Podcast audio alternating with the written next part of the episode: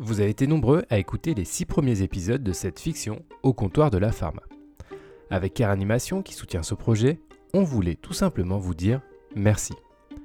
On voulait également vous annoncer une bonne nouvelle. On continue cette aventure podcast en deux mille vingt-quatre. Vous allez pouvoir encore vous plonger dans le quotidien de notre équipe de la pharmacie de la Place du Marché. En attendant les nouveaux épisodes, vous pouvez écouter ou réécouter les histoires disponibles en ligne.